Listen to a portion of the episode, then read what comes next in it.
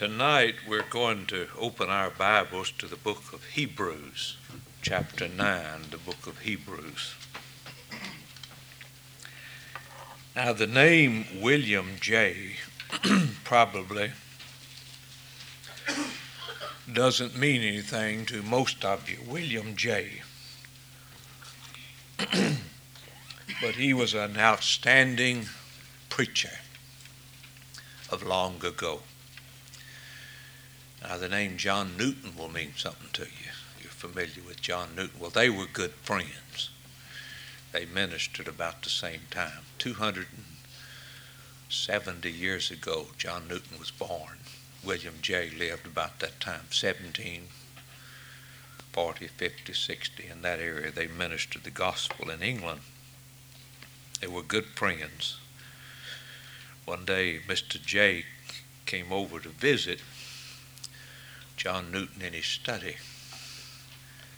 And uh, when he came in, he said to him, Brother Jay, he said, I'm happy to report that the Lord has saved a certain man, he called his name, over in Bath County. And Newton said, Well, I, I'm glad, I rejoice, I praise God for fact, he saved that man. He said, Well, did you know him? Newton said, Well, yeah, I knew him pretty well. He said, uh, Oh, Jay, William Jay said he was a notorious sinner. He said, You know, Brother Newton, he said, uh, Since the Lord saved that man, I'll never despair of anybody else. John Newton replied, Brother Jay, he said, Since the Lord saved me, I've never despaired of anybody else. if He can save me, He can save anybody. Who am I? Mephibosheth summed it up when he said, Why are you merciful to such a dead dog as I am? Well, anyway, what I'm I introduced you to those two men to tell you something about William Jay he was going to London, England to preach. And of course, 250, 60, 70 years ago, they didn't have automobiles. They rode in buggies and uh, coaches. And he went out down the road from his church and where he lived to catch the the buggy or the stagecoach, I suppose they had them over there too, to London. And uh, Finally, the coach came by, and the driver was sitting up there holding the reins, and he said uh, to Mr. Jay, he said, Friend, he said, uh, the coach is full. You'll have to sit up here with me. That's the only seat that's left is up here beside me. So William Jay said, I climbed up and sat down beside the driver, and we started down the road to to London, and said the driver sat there and never said a word. Drove the horses and never spoke a word to this preacher, William Jay. And Jay wanted to talk a little bit. He wanted to, he wanted to be friendly, you know, probably wanted to witness to him. So he asked him as they rode along, he said, uh, Where does that road go? Driver said, I don't know. They rode a little farther, and Mr. Jay said, I spotted a house and I up the lane. I said, Who lives there? He said, I don't know. He said, We rode a little further, and there was a castle up there. And he said, uh, You know the name of that castle? He said, I don't know. Jay finally said, uh, You really don't know much, do you? he said, I know the way to London. And that's what I'm paid to do, take you to London. And so that's what I'm going to talk about tonight. I don't know much, but I know the way to God. And that's what I'm going to talk about this evening the way to God. How does a man come to God? So look at Hebrews chapter 9. Hebrews chapter 9, the way to God. It says here, and we're just going to run these verses, look at them, and talk about them. In verse 1 of chapter 9, it says, Then verily the first covenant had also ordinances or ceremonies of divine service and a worldly sanctuary, for there was a tabernacle made. Now, this first covenant, the word covenant is the word for, testament. The word English word testament is the word for covenant. It's an agreement. It's a contract. It's a purpose. And the first covenant, the one they're talking about here, the one the writer of Hebrews is talking about, is the Mosaic covenant that has to do with the worship of God by sacrifices and priests and holy days and laws and so forth in the Old Testament. It's the Levitical covenant, it's the Old Testament covenant. And it says that that covenant had a sanctuary, it had a tabernacle.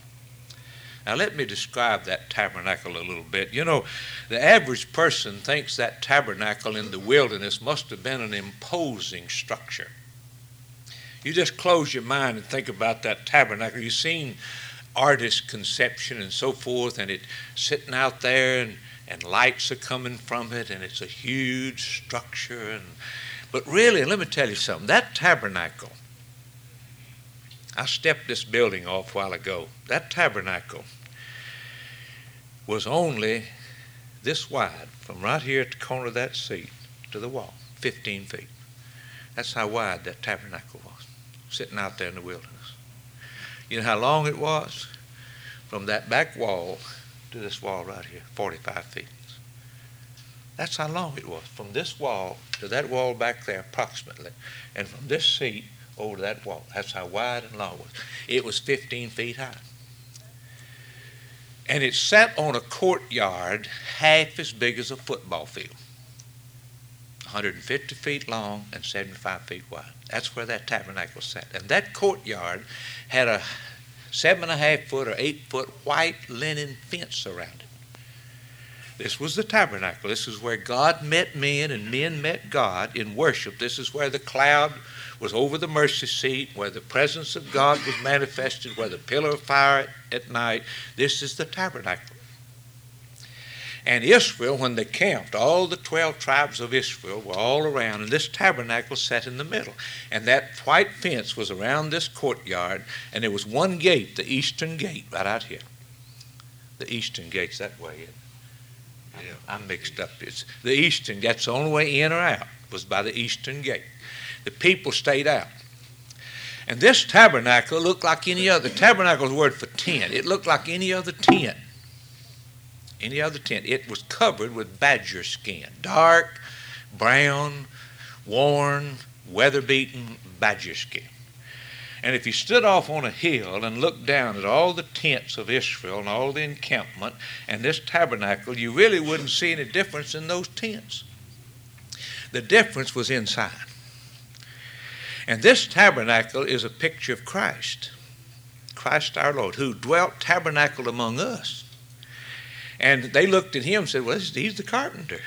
We know his mother, Mary, and his brothers and sisters. And he's just a man, a winebibber, a gluttonous man, a friend of sinners on the outside, you see. This tabernacle was badger skin, but inside was the very glory and holiness of God, the very presence of God.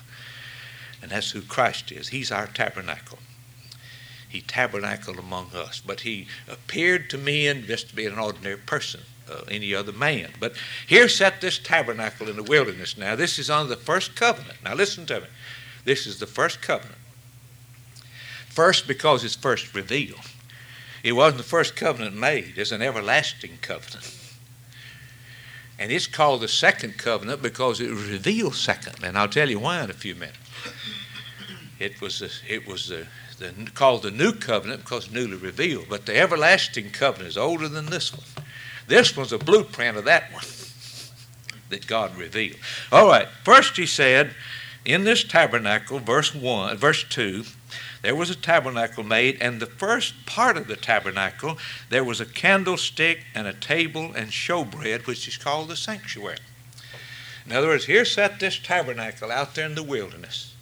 And in the first part of it, there were three pieces of furniture. There was the showbread with the 12 loaves for one for each tribe. There was the candlestick, which was the light in that tabernacle, the only light in there. And up here by the, by the veil, the second veil was the, the uh, altar of incense or the laver of incense. And that bread says Christ is the bread of life. That candlestick, Christ is the light of the world. And this incense, that's Christ's prayers that always ascended up 24 hours a day, 365 days a year. Now, now watch this. After the second veil, the tabernacle, which is called the holiest of all. Do you get the picture?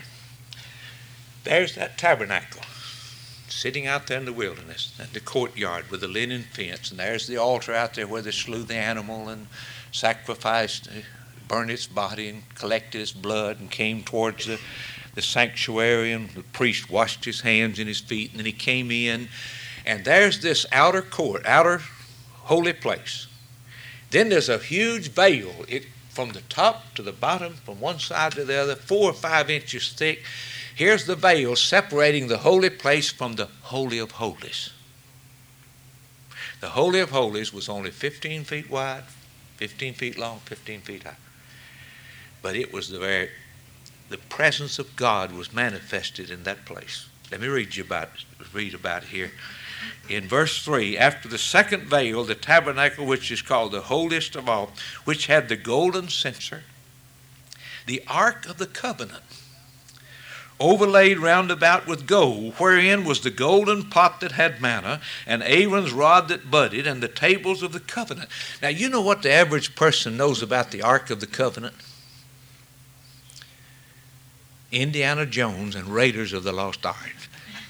That's just about how much they know You're about right. the Ark of the Covenant. That's what he was looking for. That Ark. Now, this Ark, let me tell you, here sat that tabernacle. There was the holy place out there. And in behind this veil is the Holy of Holies. And that's where the ark was.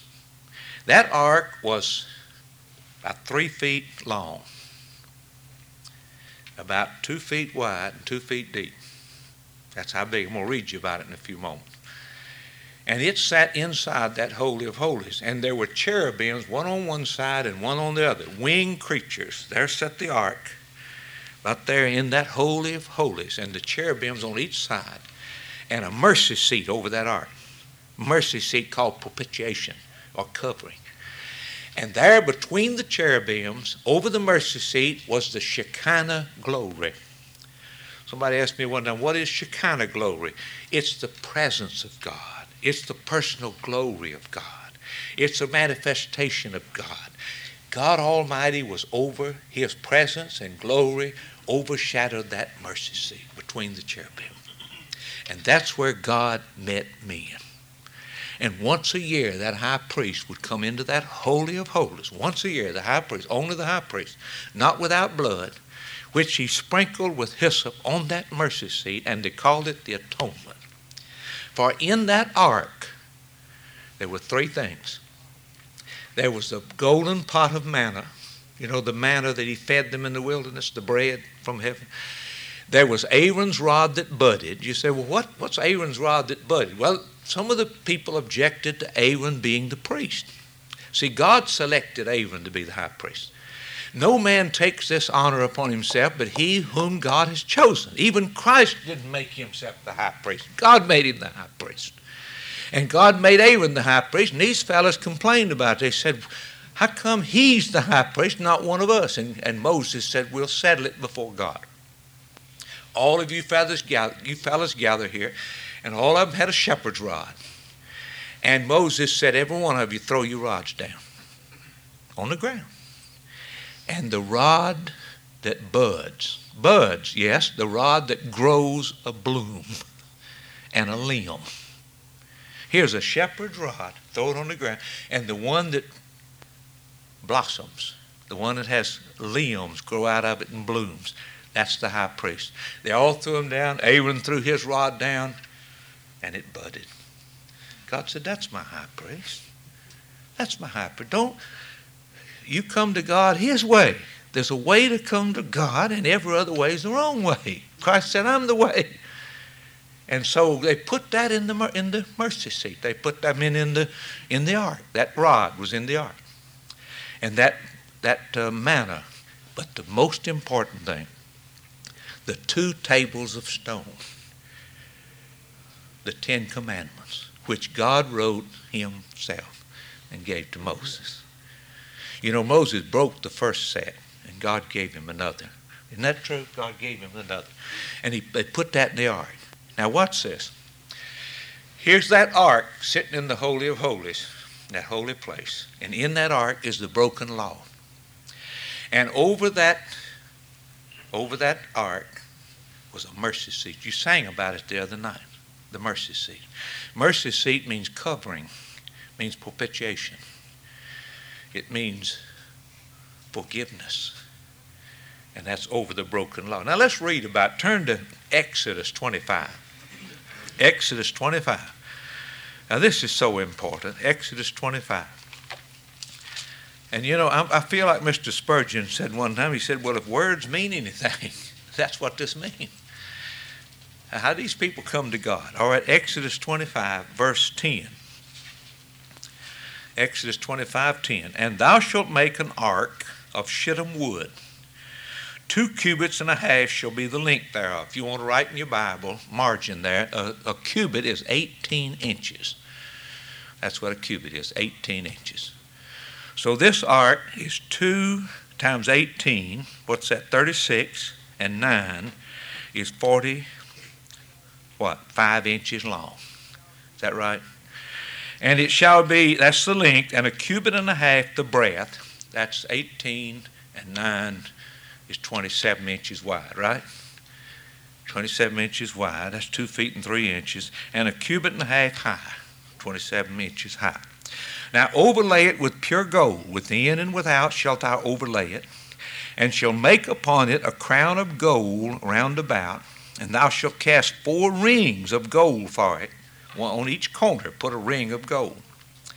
And put them in the four corners thereof, and two rings shall be on one side and two rings on the other side. That's to carry it with. See, nobody but the priest could carry this ark. This ark is holy. Now you watch this. And thou shalt make staves of shittim wood and overlay them with gold, and put the staves into the rings by the sides of the ark, and that the ark may be borne with these staves. In other words, these four priests would carry the ark. Wherever the ark went, it always went before Israel. When they marched, it went before them, the ark. And the priest would carry it. You remember when David sent that bunch down to get the ark and they put it on a cart? David knew better than that. The ark was never to be carried by anybody but the priest. And that's the reason God killed Uriah. He reached around to touch the ark, you know, and it was on a it was on an ox cart. And, and David read these words. I tell you, this is, I don't care even if David comes the wrong way, God will deal with somebody. Now, he will. He, he will not compromise his glory. And the staves, listen, if they shall be borne with them. The staves shall be in the rings of the ark, and they shall never be taken from it. And thou shalt put into the ark the testimony that I give you, the commandments. Put them in the, put them in the ark. Now watch this. And thou shalt make a mercy seat of pure gold. Two cubits and a half shall be the length thereof, a cubit and a half the breadth. See, it's beaten gold, thin gold. This mercy seat. And it goes right on top of that ark. It's as wide as the ark, it's as long as the ark. It covers, there's nothing lacking. It covers the whole ark. There's not, not any overlap, but it just covers the whole ark. It, his blood covers all our sins. It covers all the broken law. It takes care of all of it. It's sufficient. All right, read on. And thou shalt make a mercy seat of pure gold. I read that. Verse 18. Thou shalt make two cherubims of gold these are the two cherubims. Of beaten work shalt thou make them in the end, two ends of the mercy seat, one on each end. And make one cherubim on one end, and the other cherubim on the other end. Even of the mercy seat shall you make the cherubims on the two ends thereof. And the cherubim shall stretch forth their wings on high, covering the mercy seat with their wings. And their faces shall look one to another Toward the mercy seat shall be the faces of the cherubim. And thou shalt put the mercy seat above upon the ark, over the law. And in the ark thou shalt put the testimony, the commandments I'll give you.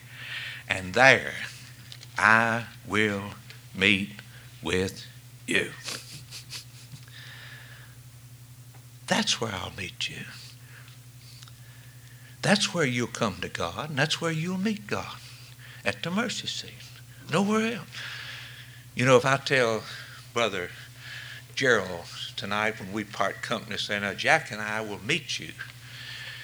And I don't know much about Houston. I'm going to pick it down here at Luby's on the left. Y'all know where that is? That's where we'll meet you. That's where we'll meet you, Gerald. Down here at Luby's in the morning at 8.45. Okay? That's where I'll meet you. That's where I'm going to wait on you. That's where going to meet me. Suppose tomorrow morning you drive over to Foley's or Mervyn's or one of those places and you see Gerald standing there. And he said, What are you doing over here, Gerald? Waiting on Henry. Did he say he'd meet you here? No, he said he'd meet me over at uh, Luby's, but it's cooler over here. I like it better over here. This is where my dad met my mother over here. You've heard all that, hadn't you? I love my old country church. That's where my granddaddy went. Now, that's where so and so went. Just, this is where we always met everybody. Uh-huh. We never did meet anybody at Luby's. But didn't he say he'd meet you over there? That's what he said, but I like this place better. You're going to miss him. You're going to miss him. And Almighty God says, I'll meet you where the blood covers the broken law. I'll meet you. Isn't that what he says? He says it. If the words mean anything, Chris, what does that say? There, I'll meet with you. I will meet you at the mercy seat. And I'll commune with you. Now, commune is fellowship. I'll receive you. I'll talk to you. And you'll talk to me. And that's where it'll be from above the mercy seat, but from between the two cherubims which are upon the ark of the testimony, and all of all things which I will give thee in commandment the children of Israel. That's where I'll meet you. Boy, I tell you, I love that scripture. Now let's look at Romans chapter 4, man, chapter 3. Romans chapter 3. And it talks about. Uh, it talks here in Romans 3 about uh, what we are. Romans 3:19 it says Romans 3:19 now we know that what things soever the law saith it saith to them who are under the law that every mouth may be stopped and all the world become guilty before God the broken the law Therefore, by the deeds of the law, there shall no flesh be justified in God's sight, for by the law is the knowledge of sin. But now the righteousness of God without the law is manifested, being witnessed by the law and the prophets. It's even the righteousness of God which is by the faith of Jesus Christ upon unto all and upon all them that will believe. There's no difference, for all have sinned, come short of the glory of God, being justified freely by his grace through the redemption that's in Christ Jesus, whom God has set forth to be a propitiation. What is that word? A mercy seat. That's who Christ is, a mercy seat. God has set him forth to be a mercy seat through faith in his blood, to declare his righteousness for the remission of sins that have passed through the forbearance of God, to declare, I say at this time, God's righteousness, that he might be just and the justifier of him that believeth in Jesus. Now let's go back to our text a minute. Let me show you something else here. All right. Now, behind that second veil, Hebrews 9. Verse 3 After the second veil, the tabernacle called the Holy of Holies, which had the golden censer, and the ark of the covenant oh, overlaid round about with gold, wherein was the golden pot that had manna, and Aaron's rod that budded, and the tables of the covenant, and over it the cherubims of glory shadowing the mercy seat of which we cannot now speak particularly. Now, when these things were thus ordained, when these things, when that tabernacle stood, when this Holy of Holies stood, when that veil was intact. Now, when Christ died, what happened to the veil? It was torn in two. But when these things stood, the priest went always into the first tabernacle, that outward part over there, the holy place, with the showbread, the candlestick, no, accomplishing the service of God. But now listen. But into the second, went the high priest alone once every year, not without blood, which he offered for himself and for the heirs of the people. What were the three things back then in that tabernacle absolutely essential to coming to God? What were the three things absolutely essential? All right, there was the tabernacle, the mercy seat. Had to be a mercy seat. Had to be a place to meet God. Isn't that right? Had to be a place to meet God. What's the second thing? Absolutely essential in that Holy of Holies. The priest. There had to be a high priest. Nobody else was allowed in there.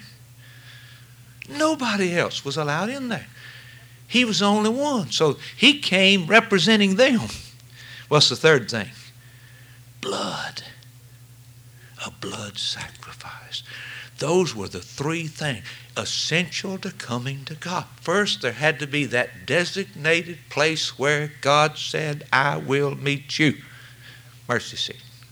Secondly, there had to be somebody representing us, the high priest. And thirdly, you had to have a sacrifice. You had to have blood. That's what somebody talked this morning about the lamb. Abraham and the Lamb of God, the sacrifice. I know it was David on television this morning. That's what talked about. Where's the Lamb? All right, now look at verse 8. Now here's what the Holy Ghost is teaching us back there under that old covenant.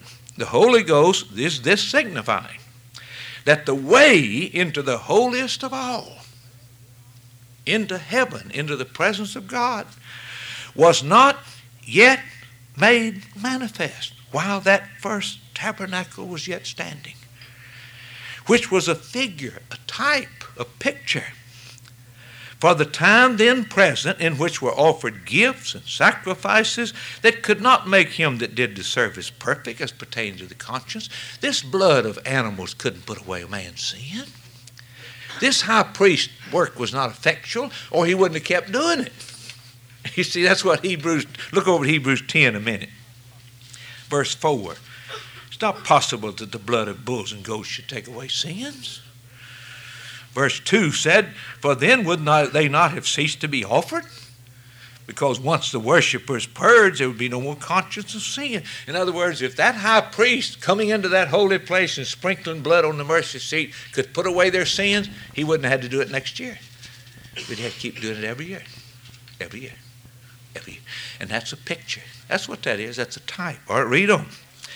Verse 10 These things stood only in meats and drinks and different baptisms, washings, and carnal ordinances imposed on them until the time of Reformation, until the time of Christ coming. All right, what's this?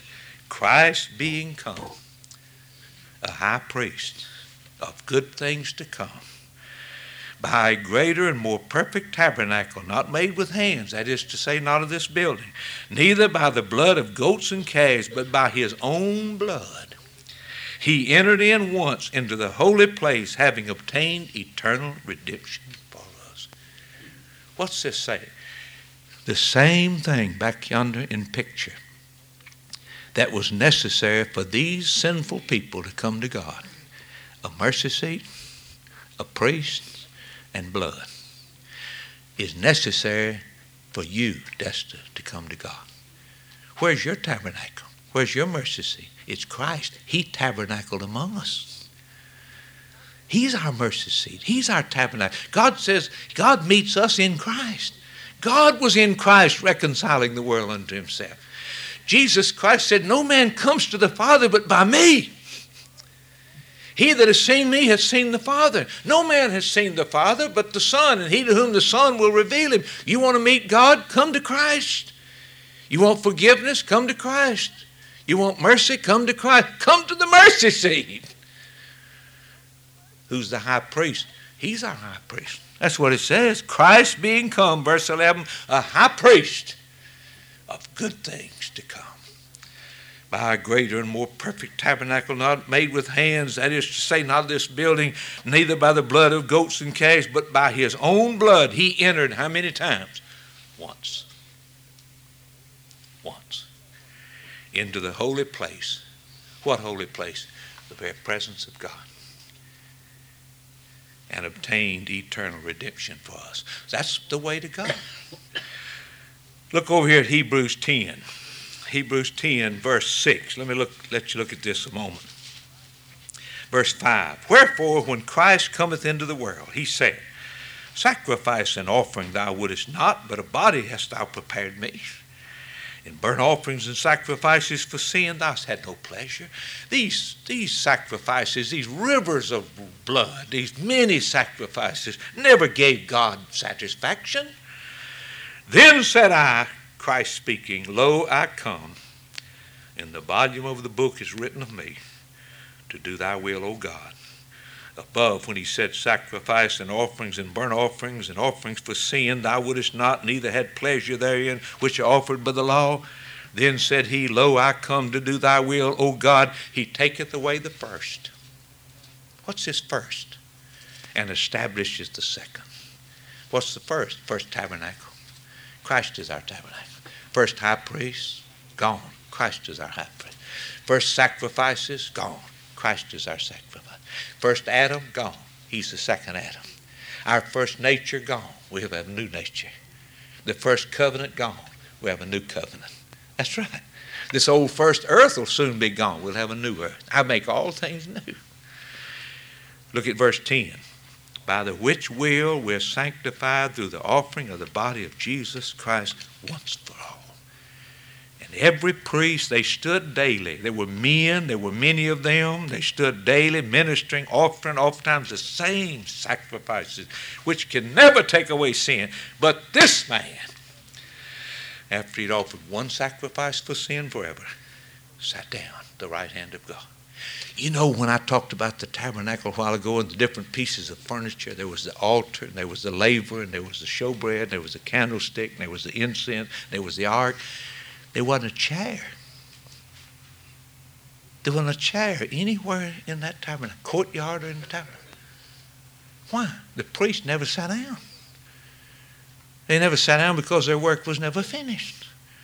Their sacrifices couldn't put away sin. But Christ, he offered one sacrifice and sat down. He sat down, expecting till his enemies become his footstool sat down. Verse 13, from henceforth expecting till his enemies be made his footstool, for by one offering he hath perfected forever them that are sanctified. I want to read one more scripture before I close. Over here in Hebrews 9, go back over there. And this is the this is Christ is our mercy seat. Christ is our high priest. Christ is our tabernacle. Christ is our sacrifice. And he obtained eternal redemption. Now look at verse 13. If the blood of bulls and of goats and the ashes of a heifer sprinkling the unclean sanctify to the purifying of the flesh, how much more, how much more shall the blood of Christ, who through the eternal Spirit offered himself without spot to God, purge your conscience from dead works to serve the living God? You know, if those people back then standing around, standing around that old tabernacle. And here this priest, Aaron, following God's orders to the letter, he took a lamb without blemish or spot and he killed it. And he caught the blood in a basin and he burned the body out there on the altar. And Then he came walking across the courtyard, and all these people standing, watching and waiting. This is their high priest. This is the Day of Atonement. This is a day when the high priest is going into God's presence for them to hold back the judgment of God. And they watch him. He comes and he washes his hands, washes his feet. Got to be holy to go before God. And they all watching. Breath, not a word spoken. He's alone, not anybody with him.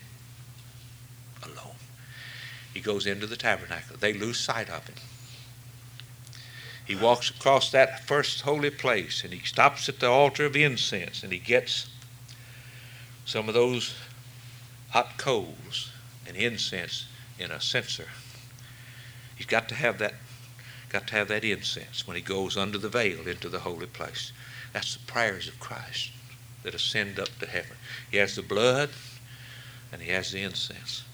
And he goes under that veil and he walks up to this ark. He walks up to this awesome ark with its broken law, the testimony of God, the mercy seats, the cherubims, and the, there he stands before the presence of God, the Shekinah glory of God over that mercy seat.